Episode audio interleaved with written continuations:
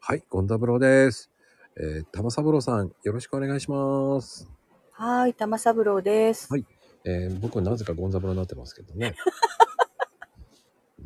なんかね、 裏でね、さっき、先ほど言われたので、しょうがないから。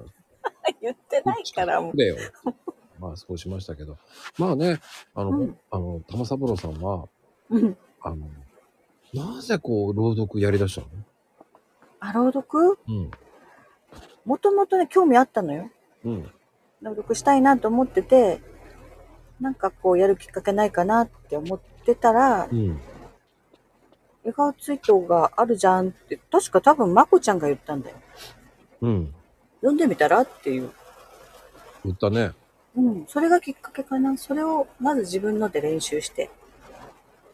それから朗読行ったってことをステップアップしたその。うそうそうでたまたまやっぱりねスタイフのちょっとした企画で「うん雨にも負けず」を朗読しましょうっていう企画があってそれを見つけてねああ、冬にも負けず、雨にも負けず、通った卒業式じゃないの それもそれ違うよね、あ、学校だったね。うん、 そうそうだからそういうやっぱりきっかけがあったのよああ、きっかけはね、フジテレビで。そうだからほら今回のまこちゃんの朗読会も私みたいにちょっとね興味あるけどっていう人のきっかけに絶対なると思うのようーん。あ私がそれを体験したからあー、素敵ね。んその言った人もすごいね。偉いね。そういうふうに言った心意気ね。自画自賛 あ、俺か。知らんかった。でも、そうそういうチャンスをね、僕はもっともっと作りたいし、うんうんやっぱスタイフ人口を増やしたいんですよ、陰ながら。うんまあ、マコルーム呼んでる人ってもうほとんどツイッターから呼んでるんですけど、そうだよね。スタイフアカウントない人いるもんね。もうない人ほとんど入れてるから、うん。うん、少なくとも1ヶ月に10人ぐらいを増やしてるんですよ。